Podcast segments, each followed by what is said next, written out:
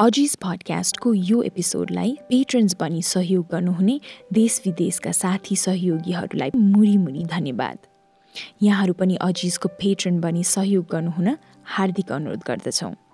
हाम्रो patron page हो पिएटिआरइओएन dot com slash एजेआइएस यहाँहरूको सहयोगले हामी धेरैभन्दा धेरै हजुरआमा हजुरबुवाहरूका इन्सपायरिङ र एक्स्ट्रोर्डनरी जीवन कथा यहाँहरूसम्म ल्याउन सक्छौँ। नमस्ते म लोरिना अजिज पडकास्टको होस्ट आजको एपिसोडमा हामी उनासत्तरी वर्षीय सरोज श्रेष्ठजीसँग कुराकानी गर्छौँ। उहाँले नेपालको शैक्षिक क्षेत्रमा चार दशकभन्दा बढी समय समर्पित गर्नुभएको छ। पहिले हिमालय विद्या मन्दिर अनि कन्या मन्दिर अनि त्यसपछि आफ्नै स्कुल खोल्नुभयो बागडोल स्थित नवजीवन हाई स्कुल। उहाँलाई गणित विषय पढ्न र पढाउन एकदमै रमाइलो लाग्छ। र आफूले पढाएका सबै विद्यार्थी गणितमा अब्बल भएकोमा गर्व गर्नुहुन्छ। आफ्नो व्यक्तिगत जीवनमा पनि उहाँले धेरै सङ्घर्ष गर्नु पर्यो दुवै श्रीमानको देहान्त र दोस्रो विवाह गर्दा समाजको आलोचना र अस्वीकृति। यसको बावजुद पनि उहाँले शैक्षिक क्षेत्रप्रतिको लगाव र माया जारी राख्नुभयो र उहाँको यो योगदानका लागि थुप्रै पुरस्कारबाट पनि सम्मानित हुनुभएको छ। आउनुहोस् आजको अजिज पडकास्टमा उनै सरोज श्रेष्ठजीसँग कुराकानी गरौँ। ल नमस्ते सरोज मिस। नमस्ते। धन्यवाद thank you so much Aziz पडकास्टको लागि यहाँले आज समय दिनुभयो। यो मलाई धन्यवाद भन्दा पनि यो अहिलेको प्रविधि होइन नयाँ एक्काइसौँ शताब्दीको यो अनि यो गर्न पाएको यो चाहिँ मलाई सम्झेर यो इन्टरभ्यू दिन पाएको यो अझै पोडकास्टमा।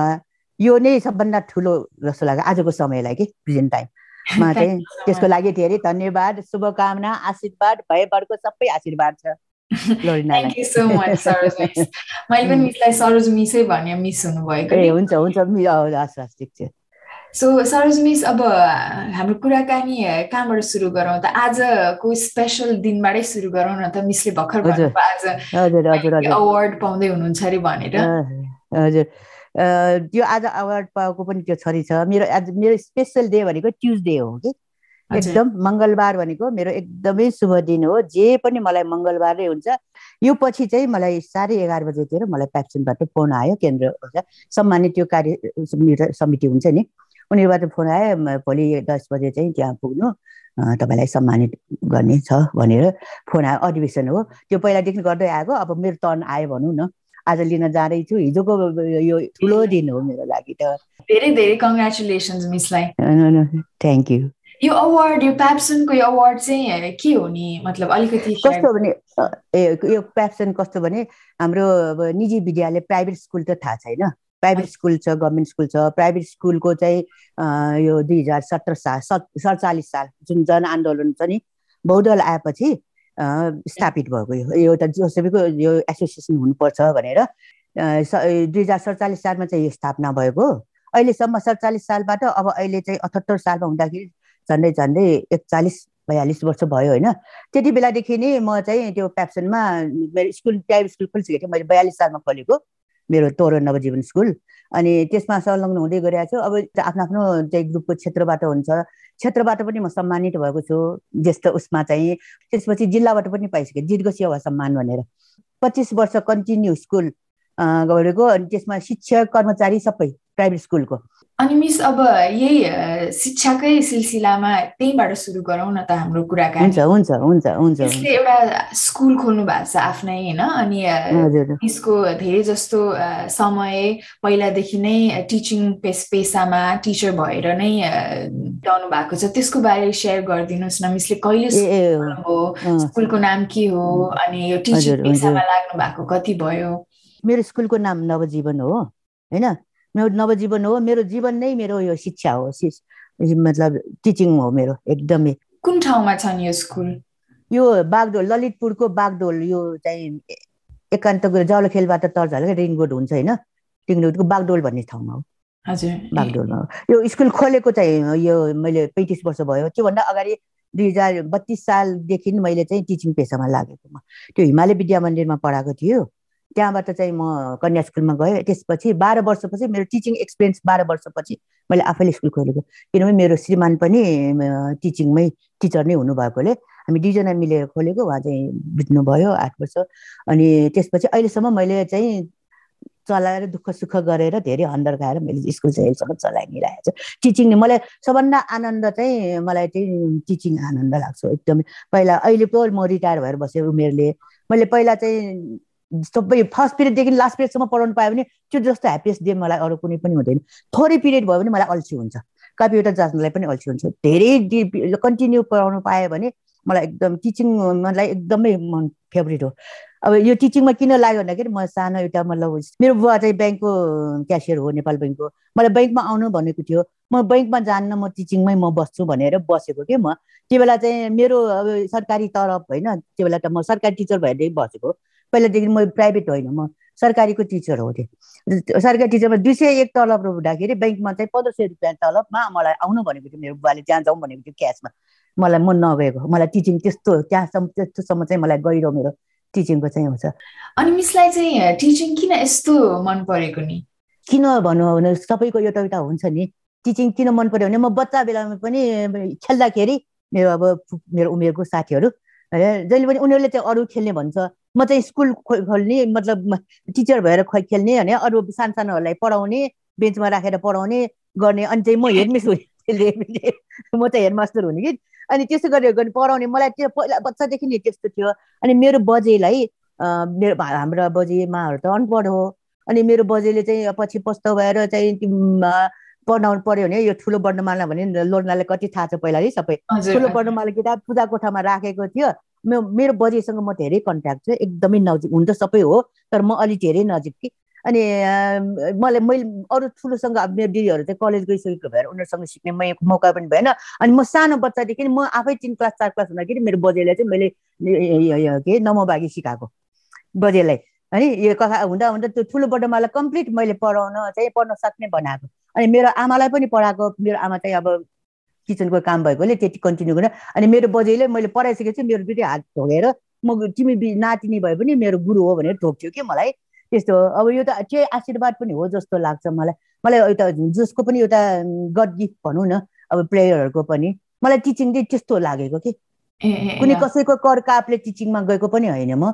मलाई त्यो बच्चादेखि नै टिचिङ अनि मलाई अहिले स्कुल खोलेर मेरो त्यो फुपूको छोरी मेरो मेरो तिमी बच्चा बेलादेखि स्कुल खोल्ने म हेडमास्टर तिमी साँच्चै के भयो। भनेर मलाई जिस्काउँथ्यो उनीहरूले। मलाई त्यस्तो टिचिङ मलाई मन परेको कि? भनेपछि मिसको अब भित्रैदेखि नै आत्मादेखि नै हजुर। टिचिङ एउटा ट्रु कलिङ जस्तै भयो हजुर हजुर। अनि मिसले पढाउनु भयो पहिला अरू स्कुलमा पढाउनु भयो अनि पछि आएर आफ्नै स्कुल खोल्नु भएन त नवजीवन स्कुल भने। खोल्ने चाहिँ त्यो कारणदेखि लिएर त्यो इच्छा किन खोल्नुभयो कसरी खोल्नुभयो? होइन त्यही त स्कुल अब टिचिङमै लागिराखेको टिचिङमै मलाई खुसी थियो होइन आनन्द थियो। अनि यो स्कुल खोल्ने मैले सोचेको पनि थिएन यो चाहिँ। यो सोचेको थिएन एक दिन मेरो बुवाले बोलाउनु भयो। अनि तिमी ज्वाइँ पनि टिचीमा टिचरमै हो तिमी पनि टिचरमै हो मेरो चाहिँ तिमीहरू चाहिँ स्कुल किन नखोल्ने? स्कुल खोल दुई हजार सैतिस सालदेखिकै फेरि प्राइभेट स्कुल खोल्ने धेरै छ्यापछ्याप्टी भनेको चाहिँ यो लिटिल एन्जल यिनीहरू त्यो सैतिस सालमा खोलेको। अहिले त्यो यिनीहरूले त्यो प्राइभेट गरेर मलाई त्यो कहिले पनि मनमा आएन। अनि मलाई चाहिँ बाले बोलाएर त्यसो भन्दाखेरि अनि मेरो हाम्रो ताचलको माइती घर छ। अनि हाम्रो बाहरू चाहिँ यता कोपनडोलमा सिफ्ट हुन लाग्यो। अनि खासै मेरो बाले पनि किन मनमा आएको भने त्यो ताजलको वरिपरिको एउटा प्राइभेट स्कुल उसले चाहिँ त्यो स्कुल घरको लागि यो घर माग्न आएको रहेछ कि? त्यो ठुलो छ तेह्र चौधवटा कोठा छ त्यो स्कुललाई दिनु भने अनि स्कुललाई त दिन नदिने चाहिँ हामी नै बसिरहेको छ भने त्यो स्कुल खोल्नलाई हुने भएपछि त मैले खोले हुन्छ छोरीले खोले हुन्छ भने त्यो कारणले मलाई बोलाएको। बोलाएर गएँ अनि हुन्छ विचार गर्छु भनेर अनि घरमा आएर चाहिँ मैले श्रीमानलाई भने बुवाले किन बाले पनि बोलाएको भने? अनि बाले स्कुल खोलो भने चाहिँ हामीलाई भनेको भने ताचलमा त्यो माइतीमा हुने अनि चुप्प लगाएर मेरो श्रीमान त्यति बोल्ने थिएन होइन? अनि चुप्प लगाएर बस्यो अनि पछि एकैचोटि बुझेर ल ल खोल्नु त खोल्ने। तर माइतीमा ससुरालीमा होइन। हामी आफै एक तल्ला भए पनि भाडामा लिएर खोल्ने हो। तर उसमा चाहिँ ससुरालीमा होइन भनेर चाहिँ श्रीमानले त्यो भन्यो। अनि पहिला सुरुमा त झम्सिखेल सानिपामा खोलेको हो मैले। एक तल्ला लिएर अनि त्यहाँबाट चारजना बच्चाबाट स्टार्ट गरेको मैले। अहिले अहिले चाहिँ अब मेरो स्कुलको एक्काइस बाइस तेइसौँ ब्याच हो अहिले एसएलसी अब दिने। तल प्र्याक्टिस भइरहेछ। स्कुल खो भन्दाखेरि लगभग चाहिँ तिन चार सय जति छ स्टुडेन्ट। कस्तो भने मेरो न नर्सरी एक सेक्सन छैन। मेरो मेरो क्लासको लिमिट जति छ त्यति मात्र स्टुडेन्ट राख्छु म। त्योभन्दा बढी चाहिँ म अब बढी भयो भने र दुईजना बढ्यो भने सेक्सन खोल्ने त्यस्तो गरेको छैन। कन्सट्यान्ट छ भनौँ न। हजुर। अनि अब स्कुल नै खोल्नु होइन यत्रो ठुलो कमिटमेन्ट गर्नु भनेको त क्वाइट च्यालेन्जिङ हुन्छ अनि मिसले अब यत्रो वर्ष टिचिङमा आफ्नो डेडिकेसन गर्नुभएको छ। As a teacher as a founder होइन कस्तो कस्तो किसिमको च्यालेन्जेसहरू छन्? च्यालेन्ज त धेरै छ लोरिना अब यो स्कुल खोल्नु भन्दाखेरि म टिचिङमा आउनु भने मेरो चाहिँ फर्स्ट म्यारिज गर्दाखेरि मेरो सानो छोरा पाएर छोरा छोरा सोह्र महिनाको हुँदाखेरि मेरो श्रीमान बितेको होइन। मैले फेरि सेकेन्ड म्यारिज गरेको। मेरो ठुलो चुनौती त्यहीँनिर छ। पछि आएको अनि मैले यसको टिचिङमा गएको पनि यसको म टिचिङमा अब इन्ट्रेस्ट त छ तर टिचिङमा चाहिँ मेरो पहिला श्रीमान बितेर एक वर्षसम्म त म माइतीमै बसेको हो। एक वर्षपछि मेरो फुपू हिमालय विद्या मन्दिर नक्सालको नाम सुनेको छ? हो त्यो स्कुलको फाउन्डर चाहिँ मेरो फुपू हो। अनि मेरो कजन मतलब आफ्नै फुपू त होइन मेरो फुपू पर्ने अनि मेरो अब मेरो तिन एजमा मेरो त्यो त्यस्तो चाहिँ ट्रेजेडी भएकोले एउटा छोरा छ। किन त्यसरी बस्ने टिचिङमा आऊ भनेर। मेरो साइन्स स्टुडेन्ट भएकोले अब टिचिङमा जाँदाखेरि अब साइन्स म्याथ्स जे पनि पढाउन सक्ने। अनि त्यहाँ फर्स्ट डे जाँदाखेरि नै मलाई चाहिँ एकदमै इन्ट्रेस्ट भएको मलाई। त्यसरी सुरु गरेँ होइन। अनि त्यसपछि चाहिँ अब त्यही बिचमा दौरानमा फेरि मैले अर्को सेकेन्ड म्यारिज गरेँ। अब टिचर टिचिङमै हुँदाखेरि ऊ पनि टिचर नै भयो। अब उसले उसले पनि ऊ पनि पचास सालमा बित्यो। त्यो बित्दाखेरि मेरो दुईवटा छोरा छ। दुईवटा श्रीमान दुईवटा छोरा दुईवटा मेरो मुटुको टुक्राहरू। अब त्यसले गर्दाखेरि मैले यहाँसम्म मेरो छोरा अहिले चाहिँ म रिटायर भएर मैले चुक्क भएर मेरो ठुलो जेठो छोराले चाहिँ स्कुललाई पुरै हेरिरहेछन् म फाउन्डर प्रिन्सिपल ऊ हो। स्कुलको एसएलसीको फर्स्ट ब्याचदेखि नै उयो हो प्रिन्सिपल। म चाहिँ फाउन्डर भएर बसेँ अनि मेरो छोरा त आठ वर्ष सानो छोरा त आठ वर्षको मात्र थियो। त्यसले गर्दाखेरि तर अहिले ऊ चाहिँ इन्जिनियर इलेक्ट्रोनिक इन्जिनियर अहिले ऊ क्यानाडामा छ। ठुलो छोरा बुहारी नाति नातिना सब मेरो स्कुलमै संलग्न छ। हजुर मिस मिसले भर्खर मेन्सन गर्नुभयो अनि अस्ति पनि भन्नुभएको थियो मिसको पर्सनल लाइफको च्यालेन्जेस अब टिचिङ सेक्टरमा त्यो इन्डस्ट्रीमा त मिसलाई चिन्नेहरू टिचर्स स्टुडेन्ट्सहरू कति हुन्छ होइन? उहाँहरू सबैले टिचर एजुकेटर मेरो सम्पत्ति सम्पत्ति नै त्यही हो मेरो स्टुडेन्ट हजुर। तर यहाँ उहाँहरू कतिजनालाई चाहिँ मिसको अब त्यो पर्सनल लाइफ होइन पर्सनल लाइफको च्यालेन्जेस कतिलाई थाहा नहोला है। त्यो पनि अलिकति सेयर गरिदिनु न मिस। मिसले अब भन्नुभयो हस्बेन्डको डेथ हस्बेन्ड्सहरूको डेथ दुइटा म्यारेज कस्तो थियो मिस? अब कहाँ जन्मिनु भयोदेखि नै सुरु गरौँ न त मिसको पर्सन हजुर। हजुर हुन्छ। अब जन्म त म काठमाडौँ चौचीमा जन्मेको हो होइन? चौचीमा जन्मेको हो। अब त्यहाँबाट स्कुल जन्मिएको हामी कसरी चारजना दिदी बहिनी हो दुईजना भाइहरू हो मेरो बजेको पनि धेरै छोरीहरू छ हाम्रो घरमा अब घरमा भन्दा पनि त्यो टाइममा थाहा छ रहेछ केटाहरूलाई केटीहरूलाई चाहिँ अलिक चाहिँ पढाइमा उनी उनी गर्ने कि। म चाहिँ म स्कुल पढ्ने इच्छा स्कुल जानु मन लाएर पनि मलाई स्कुलमा नराखेको। मलाई चाहिँ त्यो हाम्रो इ गर्ने बाह्र राख्ने भन्छ नि त्यो बाह्र सिद्धिएपछि मात्रै मलाई म स्कुलमा गएको। है? कस्तो भने मेरो भाइ म भन्दा मुनि म म चाहिँ फोर्थ हो कि। अनि म पछि भाइहरू दुईजना। मेरो भाइलाई चाहिँ सेन्ट जेभियर स्कुलमा चाहिँ राखिसकेछ मलाई स्कुलमा राखेको छैन। मैले जहिले पनि मेरो बाजे चाहिँ मलाई स्कुलमा म अर्को म यो सबभन्दा पहिला चाहिँ के भने सबभन्दा ठुलो चाहिँ बाजे बजे भएको घरमा जन्मिनु पाउने बच्चाले हाम्रो बजेहरूले उखान भन्थ्यो। पेटमा बच्चा हुँदाखेरि नै बच्चाले चाहिँ बाजे बजे भएको घरमा जन्मिनु पाऊँ भनेर माग्छ अरे त्यति केयर हुन्छ अरे। अब भनेर भन्थ्यो। तर चाहिँ त्यो एउटा एकदम ठुलो सौभाग्य हो। अनि पहिला अब त्यो के विचार हो? एकैचोटि पाँच क्लासमा लगेर राखिदिने। दिदीबीलाई चाहिँ चार क्लासमा लगेर राखिदिने। एक क्लासदेखि होइन त्यो घरमै घरमा गुरुबा राखिदिएछ टिचर राखिदिएछ गुरु बाजे भनेर। उसँगै पढ्ने हो। अनि एकैचोटि माथि लगेर पढ राखिदिने। अनि त्यो घरमा पढेको आधारमा त्यो बच्चाको कति क्याप्ट गर्न सक्छ? अब कसैले चाहिँ छिटो राम्रोसँग ऊ टिप्न सक्छ भने? त्यो अनुसारको स्कुलमा भर्ना गर्नु अनि सबै स्कुल जाने स्कुल टाइममा एउटा एड आउँछ नि यो के यो गाउँमा चाहिँ भाडामा बच्चाले भाडा माझिराखेको अरू स्कुल गएको देखेर म पनि स्कुल जानु पाए हुन्छ त्यो देखेर म मलाई आफूलाई सम्झिन्छु कि म। के अब त्यस्तो अब छोचिएको अब साहु महाजनहरू होइन नेवार फ्यामिलीमै जन्मेको हो म। पढाउन नसक्ने पनि होइन गाउँघरमा पनि होइन स्कुल त्यही वरिपरि छ दिदीहरू सबै त्यो दिदीहरू स्कुल जान्छ स्कुल गयो त्यो साँचो मैले लिएर जाने। अनि झ्याल बस्ने स्कुल गएकोहरू सबै हेरेर बस्ने। मेरो बाजेलाई जसरी हुन्छ त्यो खुसी पारेर तमाखु भरिदिने मलाई स्कुलमा भर्ना गरिदियो भनेर त्यस्तो गर्दा गर्दा ल ल ल त्यसलाई भर्ना गरिदियो भने लगेर मलाई तिन क्लासमा भर्ना गरिदियो। नभन्दै अनि अनि लगेर राखेँ मैले त्यो लोकल एउटा स्कुलमा नवादर्स स्कुल हो प्याफलमा लगेर राख्दाखेरि मलाई चाहिँ टेस्ट लियो कि उसले। टेस्ट लिँदाखेरि राख्न त पाँच क्लासमा राख्न मिल्थ्यो त्यतिसम्मको चाहिँ ऊ छ। तर चाहिँ तिन क्लासमै राखिदिन्छु। त्यस खासै पछिको के कुरा बुझ्यो भने उनको सिट नभएको रहेछ कि। अनि तिन क्लासमै भर्ना गरिदियो। तिन क्लासमा राख्ने अनि फर्स्ट फर्स्ट हुन्छ भन्यो। ल त भन्यो भने तिन क्लासमा त मलाई एकदमै सजिलो लाग्यो। म भर्ना हुँदाखेरि मेरो रोल नम्बर सिक्सटी थ्री थियो। अनि पछि चाहिँ साँच्चै स्कुल रिजल्ट भयो। पहिलाबाट रिजल्ट सबै एउटै क्लासमा राख्यो। अनि ना जसको जसको नाम आउँछ त्यो मात्र पास। जसको नाम आउँदैन त्यसको फेल भन्छ। अनि सबै बच्चा ढुकढुक भएर बस्छ। सबै नाम लियो बाहिर गयो मैले लास्टमा गएँ अनि म त ल फेल भएछु। म त फेरि स्कुलमा पढेको नि म त रोइसकेँ त्यो उहाँ उहाँ रोएँ है। उहाँ उहाँ रे अनि अनि म त फेल भयो भने रोएको त पछि ए लाती फर्स्ट भएको तिमी भन्यो।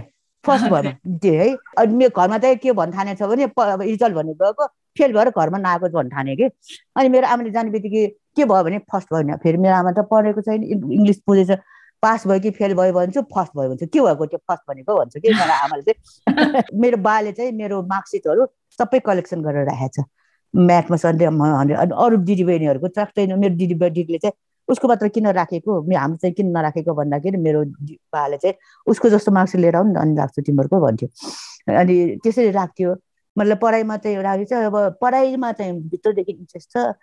मलाई चाहिँ भाग्यले साथ नदिएको भनौँ कि भनौँ मलाई विभिन्न किसिमको दुर्घटना यस्तो गर्दाखेरि टिचिङ मैले अहिले अहिलेको ऊ अनुसार हेर्दाखेरि आफू पढेर पनि धेरै पढेर गर्न सक्छ तर त्यति राम्रो मैले हायर ऊ चाहिँ एजुकेसन गर्नु पाएन।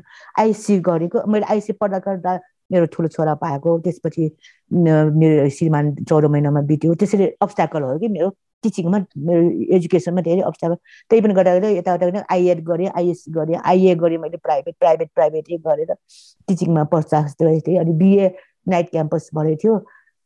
बिएको जाँच सकेर मास्टर गर्ने भन्ने विचार गर्दाखेरि मेरो फेरि दोस्रो श्रीमान पनि मेरो एजुकेसन मलाई असाध्यै नै हो तर मलाई अब्स्ट्याकलहरू तर मलाई चाहिँ एउटा कस्तो भने मेरो लाइफ मेरो साथीहरूले ए तिमी तिमी तिमी तिमीले त सबै जे पनि सबै गरे कस्तो तिमी जस्तो भए त म त यस्तो हुन्छ उस्तो भनेर। यो त्यो तिमीले त कथा लेख्नु भने मैले यो त कथा लेख्नु मन लाग्छ मलाई भन्ने कि मलाई? मैले मेरो मेरो त यो दुइटै मेरो लभ म्यारिज हो है? एउटा मैले भने मेरो एउटा तिन एजमा बिहा गरेको तिन एजमा एकदम मन पराएर बिहा गरेको मन पराएको बिहा बिहा गरेको मान्छेले एउटा छोरा दियो गयो। अर्को चाहिँ एकदम मेच्योर भएर चाहिँ बिहा गरेर छोरा मेरो कसैलाई थाटेको पनि होइन मैले कसैलाई केही पनि गरेको होइन। अनम्यारिड नै थियो होइन। अब मै लेखेको रहेछ उसको घरमा। त्यही भएर अरू कति मैले सेकेन्ड म्यारिज हुन त फर्स्ट म्यारिज त मेरो नेवार नै हो होइन। सेकेन्ड म्यारिज गुरुङसँग बिहा गरेको। अनि पहिले ए गुरुङसँग फेरि सेकेन्ड म्यारिज बिहा गरेँ गुरुङसँग स्वास्नी भएको छोरी भएकोसँग बिहा गरेको यस्तो। मेरो यदि चाहिँ मैले बिहा गर्नु भने अर्को स्वास्नी भएको अर्को बच्चा भएको भए म नेबर बिहा गर्दै गर्दिनँ म। किनभने मैले गरेर अर्काको जिन्दगी म बिगार्न चाहँदै चाहन्छु जेठो छोरा सँगै लिएर बिहा गरेको सँगै राखेर उसलाई चाहिँ पढाएको पाँच क्लास थियो मेरो छोरो ठुलो छोरा। अनि अर्को एउटा कुरा के भन्नु मन लाग्छ भने मैले जुन फर्स्ट बिहा गरेको मैले त्यो परिवारसँग पनि अहिलेसम्म कन्ट्याक्ट छ। हुन्छ सासु ससुरा दुवैतिर छैन श्रीमान पनि छैन। तर त्यहाँको पहिलाको फ्यामिलीहरू अहिलेसम्म पनि मसँग त्यतिकै कन्ट्याक्ट छ। मलाई एउटा सोध्नु मलाई मिस। त्यही मिसले भन्नुभयो नि सरोज मिसले अब त्यो पहिलाको सिचुएसन पहिलाको जमानामा नि मिसले सेकेन्ड म्यारिज गर्नुभयो होइन? अहिले त्यसलाई अलिकति बिस्तारै एक्सेप्टेन्स भइरहेको छ सोसाइटीमा ब्याक देन कस्तो भयो त्यो मिसलाई सोसाइटीबाट होइन? कस्तो किसिमको होइन कस्तो होइन कस्तो भयो भने त्यो टाइममा चाहिँ अलिकति मान्छेले पचाउनु त सकेको छैन सेकेन्ड म्यारिज होइन? बच्चा भएको। तर मेरो बिहा गरेर मेरो बाबा आमा त अलिकति उनी भएको थियो। भित्र मनले चाहिँ मेरो छोरीले बिहा गरेको ठिकै छ जस्तो छ। समाज अब भनौँ न पछिको सास ससुराले त उनीहरू त अब फेरि एकदमै अर्कै त्यो गुरुङ चाहिँ भगवानै हो कि? अनि उसले बिहा गर्दाखेरि पनि यस्तो छोरा भएको बिहा गरिसकेको बिरुवा हो भन्दाखेरि त्यो त्यो त्यो सामाजिक सुधार ठोक्नुपर्छ नि ठोक्यो भने मलाई नि उल्टो ठोक्ने किन त भने यस्तो पढे लेखेको मान्छेले पनि ढोग्ने भनेर तिमीलाई ढोग्नुपर्छ भनेर त्यो साथी त्यस्तो मतलब के इनोसेन्ट एकदमै। मैले कन्या स्कुलमा हुँदाखेरि बिहा गरेको त्यहाँको हेड सरले बिहा गरिदिएको हामी त्यहाँको त्यो पुरा टिम पुरा टिचरहरू पुरा स्टुडेन्टहरू सबैले हामीलाई चाहिँ एकदम उ गरेर हजुर एकदम एकदम सपोर्टिभ परिवारमै मैले भने मैले चाहिँ कसैलाई मैले बिहा गरेर मेरो आफ्नो सुखको लागि मेरो उसको लागि चाहिँ अरूको सुख छिनेर मैले गरेको होइन। अब हुँदा भन्दा मेरो श्रीमान चाहिँ दोस्रो विवाह गर्दाखेरि ऊ बिरामी थियो अलिकति। बिरामी हुँदाखेरि चाहिँ बिहा गरे पछि चाहिँ दस वर्षमा बित्यो। अनि अरूले के भने बिरामी भएको थाहा पाउँदा पाउँदै बिहा गर्यो भने बिरामी भनेको थाहा पाउँदा पाउँदा बिहा गर्ने न बिहा नगर्ने भन्ने त कुरा हुँदैन नि। बिरामी भयो भने बिहा गर्न लागेको छोडेर जाने पनि होइन। त्यो एउटा मेरो भोग हो। त्यसले गर्दा अब एक्लै बसिरहेको उसको चित्तवनमा हो एक्लै बसिरहेको। म बिहा गर्दाखेरि उसलाई खानपिन टाइममा सबै राम्रै भयो। पछि त एकदमै राम्रै पनि भएको हो। एक किसिमले चाहिँ मलाई चाहिँ यो मैले चाहिँ ठिकै गरेको भएर मलाई साथ दियो। यदि म गल्ती बाटोमा गएको भए त साथ दिँदैन नि। त्यही त्यही मलाई चाहिँ मेरो सबभन्दा मलाई चाहिँ सबभन्दा आनन्द चाहिँ मेरो परिवारले मलाई साथ दिएको थिएँ ठुलो बारी पनि यसै बेला छ बारी पनि त्यसमा नै मेरो ठुलो छोरा त अब प्रिन्सिपल नै सबै उसले नै सबै हेर्लाएको अनि सरोज मिस मिसले नै भन्नुभयो मिस कतिजना स्टुडेन्ट हुनुहुन्छ पहिलादेखिको होइन मिस? कति यो टिचिङ पेसामा लागेको कति वर्ष भयो मिस?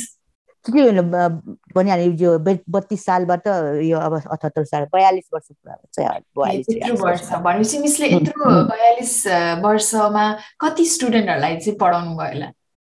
अब कति मैले कामै गरेको छैन। अब कति कति भयो नि अब म मलाई आफूले पढ्न नसकेको मेरो विद्यार्थीहरूलाई पढाए मेरो विद्यार्थीहरू कहाँ कहाँ पुगिसक्यो कहाँ कहाँ पुगिसक्यो? एकदमै ठुलो ठुलो त्यो बच्चाहरूले मैले खोलेको यहाँ नर्सरीदेखि पढाएको बच्चाहरू त त्यो छ रहेछ त्यसमा चाहिँ मैले हिमालय विद्या मन्दिरमा दुई हजार पच्चिस सालमा पढाएको स्टुडेन्टसँग अहिलेसम्म पनि मेरो कन्ट्याक्ट हुन्छ। सर मिस भनेर अब म म्याथ टिचर हो। म्याथ टिचरहरू त अलिक कडा हुन्छ नि होइन? अलिक डराउँछ म्याथ भनेर। अनि म चाहिँ हँसाउँदै त्यो गर्ने। अनि पढाउँदाखेरि चाहिँ मेरो बिस पढाइ म्याथ उसमा चाहिँ फेरको एकदम इन्ट्रेस्ट लिएर गर्ने कि। अहिले डक्टरहरू सबै अब जहाँ गयो मेरो दिदीहरूले किन ऊ जहाँ गए पनि उसको स्टुडेन्ट छ। उसलाई केही पिरै छैन अहिले भन्छ। डक्टरहरू छ इन्जिनियर छ जहाँ पनि छ जहाँ पनि छ मेरो मेरो स्टुडेन्टहरू। यो मेरो स्टुडेन्ट अब भन्नु भने मेरो स्टुडेन्ट यो बत्तिस साल त्रिस सालमा पढाएको स्टुडेन्टहरूको ना उसको उनीहरू हजुरआमा भएर बसेको अझै भएर बसिरहेको छ हजुर अझै भएर बसिरहेको त्यस्तो छ। अनि मिस मिसले म्याथ यहाँको सब्जेक्ट मेन सब्जेक्ट भन्नुभयो धेरै मान्छेलाई गाह्रो लाग्यो होइन? मिसले चाहिँ म्याथ सब्जेक्ट चाहिँ कसरी इन्ट्रेस्ट लाग्यो टिचिङ हजुरले भने जस्तै म्याथ टिचिङमा अब रमाइलो गरेर एज अ फन गरेर होइन?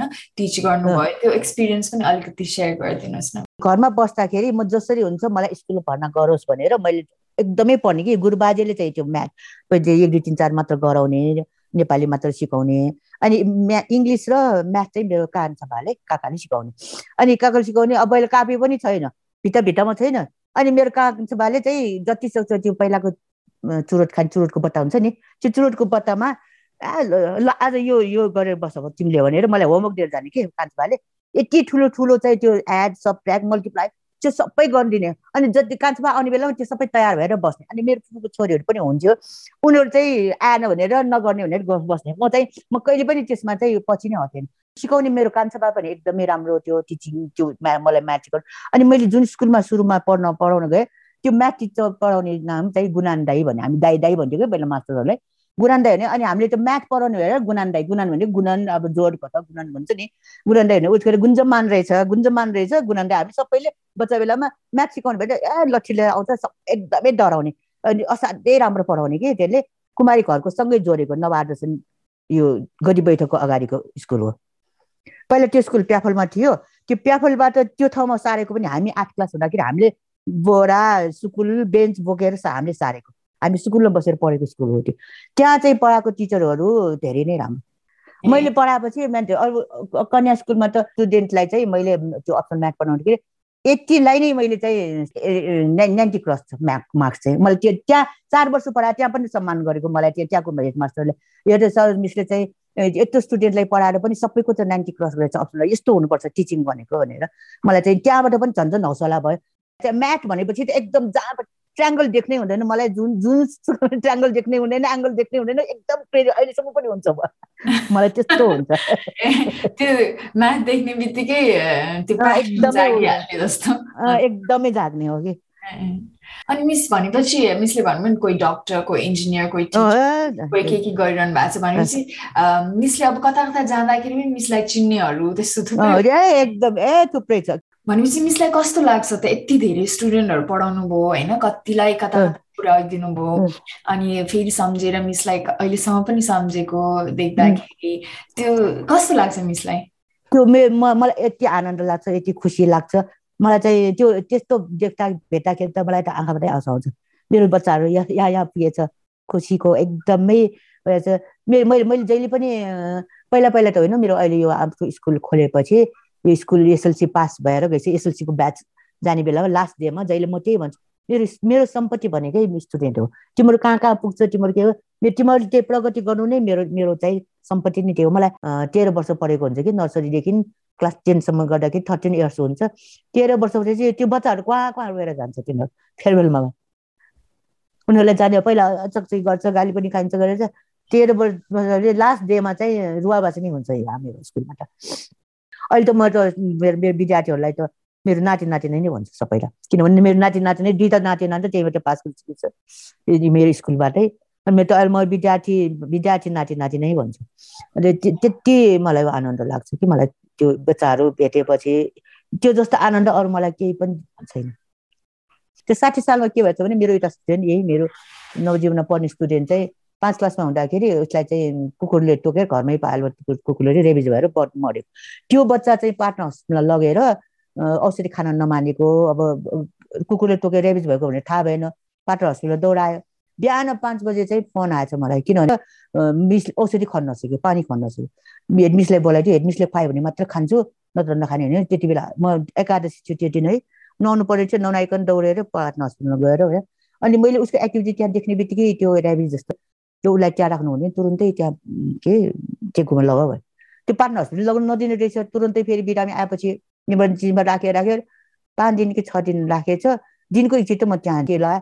पछि माथि लगाइरहेको छ त्यो मर्ने दिनमा पनि मलाई बोलायो चाहिँ म त्यहाँ बस्दा बस्दै दुई दुई तिन घन्टामा बित्यो त्यो अनि हामीले पनि रेबिज लगाउनु पर्यो। त्यो साठी सालको एउटा घटना कि एकदमै ठुलो घटना हो। त्यो कहिले पनि बिर्सिँदैन म। अनि मिस सरोज मिस अब झन्डै सत्तरी वर्ष हुन लाग्नुभयो अहिलेसम्म पनि एक्टिभली नै टिचिङ पेसामा यतातिर मतलब टिचिङ सेक्टरमा लागिरहनु भएको छ होइन? अहिले एज अ सिनियर सिटिजन होइन यो सत्तरी अलमोस्ट वर्षको उमेरमा पनि सिटिजनसिपको कार्य लिइसकेको हजुर सिनियर सिटिजनको हजुर। यो टाइममा पनि कसरी बिताइरहनु भएको छ? कसरी कन्ट्रिब्युट गरिरहनु भएको छ फर्दर एजुकेसन सेक्टरमा झन्डै झन्डै चार चार वर्ष पुरा भएर पाँच वर्ष जति भयो होला। मैले चाहिँ यो टिचिङ डे टु डे नपढाएको। पहिला त मैले अप्सनल म्याथ त म अरूलाई दिँदै नदिने। अप्सनल म्याथ त मैले पढाउने भने पढाइरहेको थिएँ।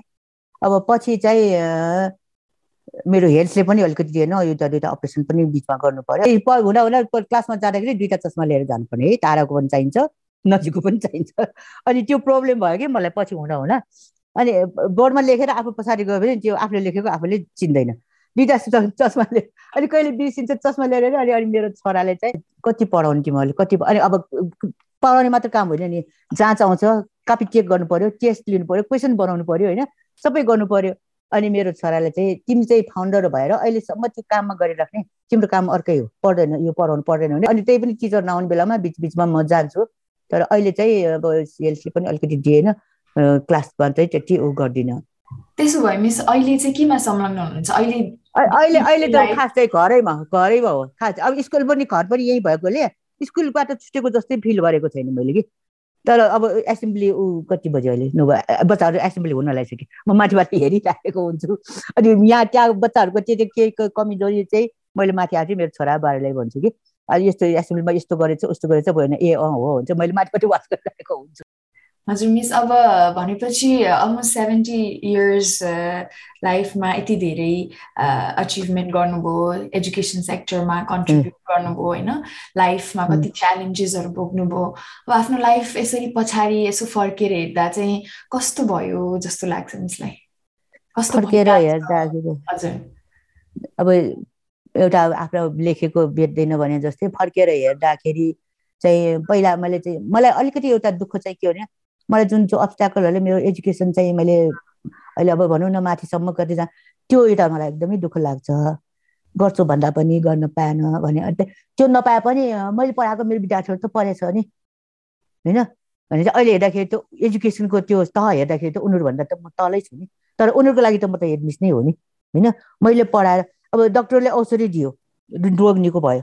त्यो डक्टर बनाउने त मै हो नि टिचरै हो नि। विद्यार्थीहरूको चाहिँ मलाई धेरै नै उ छ। म म मेरो तर्फबाट पनि उनीहरूलाई त्यत्तिकै मेरो आशीर्वाद छ। उनीहरूबाट पनि मलाई त्यत्तिकै ए सरोज मिसले त मलाई यस्तो गरेको थियो। भनेर त्यस्तो चाहिँ कसैको मनमा पनि छैन जस्तो लाग्छ मलाई। त्यत्तिकै गर्छ। भित्रै मनदेखि नै एकदमै सम्झिन्छ। एकदमै माया रेस्पेक्ट एकदमै म एकदमै माया लाग्छ। त्यो हिमालय विद्या मन्दिरमा पढाउँदा त मैले यता बच्चालाई घाउ लागेको होइन म क्लास टिचर चाहिँ त्यो बच्चाले बच्चा रोएन म रोएको। मलाई त्यस्तो दुख्छ के? त्यस्तो हुन्छ मलाई। हजुर मिस अनि मिसले विपासना पनि अहिले गर्नुहुन्छ होइन? ध्यान आना विपसना पनि गरिरहेको छु ध्यान पनि आनापान पनि गरिरहेको छु। विपसना चाहिँ अस्ति सेप्टेम्बरमा गएर आएको त्यो त्यो प्र्याक्टिस गर्ने चाहिँ बिहान साढे तिन बजे दिँदा खुलिहाल्छ। पहिला आफै विपसना बस्ने अनि त्यसपछि चाहिँ आनापान हामीले साढे छ बजीको पनि अनि इभिनिङमा पनि गर्छ। इभिनिङकोमा चाहिँ कहिले बाहिर परिरहेको छ भने भ्याउँदैन। तर चाहिँ बिहान चाहिँ कन्टिन्यू नै भइरहेछ अहिले। मेडिटेसन त्यो सुरु गर्नु भएको कति भयो तिमी अब आउने अगस्त फिफ्टिनमा दुई वर्ष हुन्छ। यो पेन्डेमिक सुरु यो लकडाउन भएपछि त्यहाँबाट सुरु गरेको हो।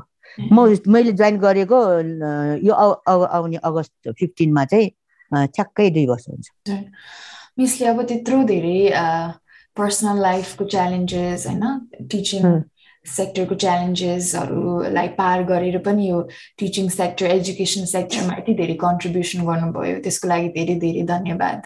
अनि मिस अब हामी हाम्रो इन्टरभ्यूको अन्त्य अन्त्यतिर आइसक्यौँ होइन? मिसलाई चाहिँ अब यङ्गर जेनेरेसन अब मिसको पहिलाको स्टुडेन्टहरूलाई होइन?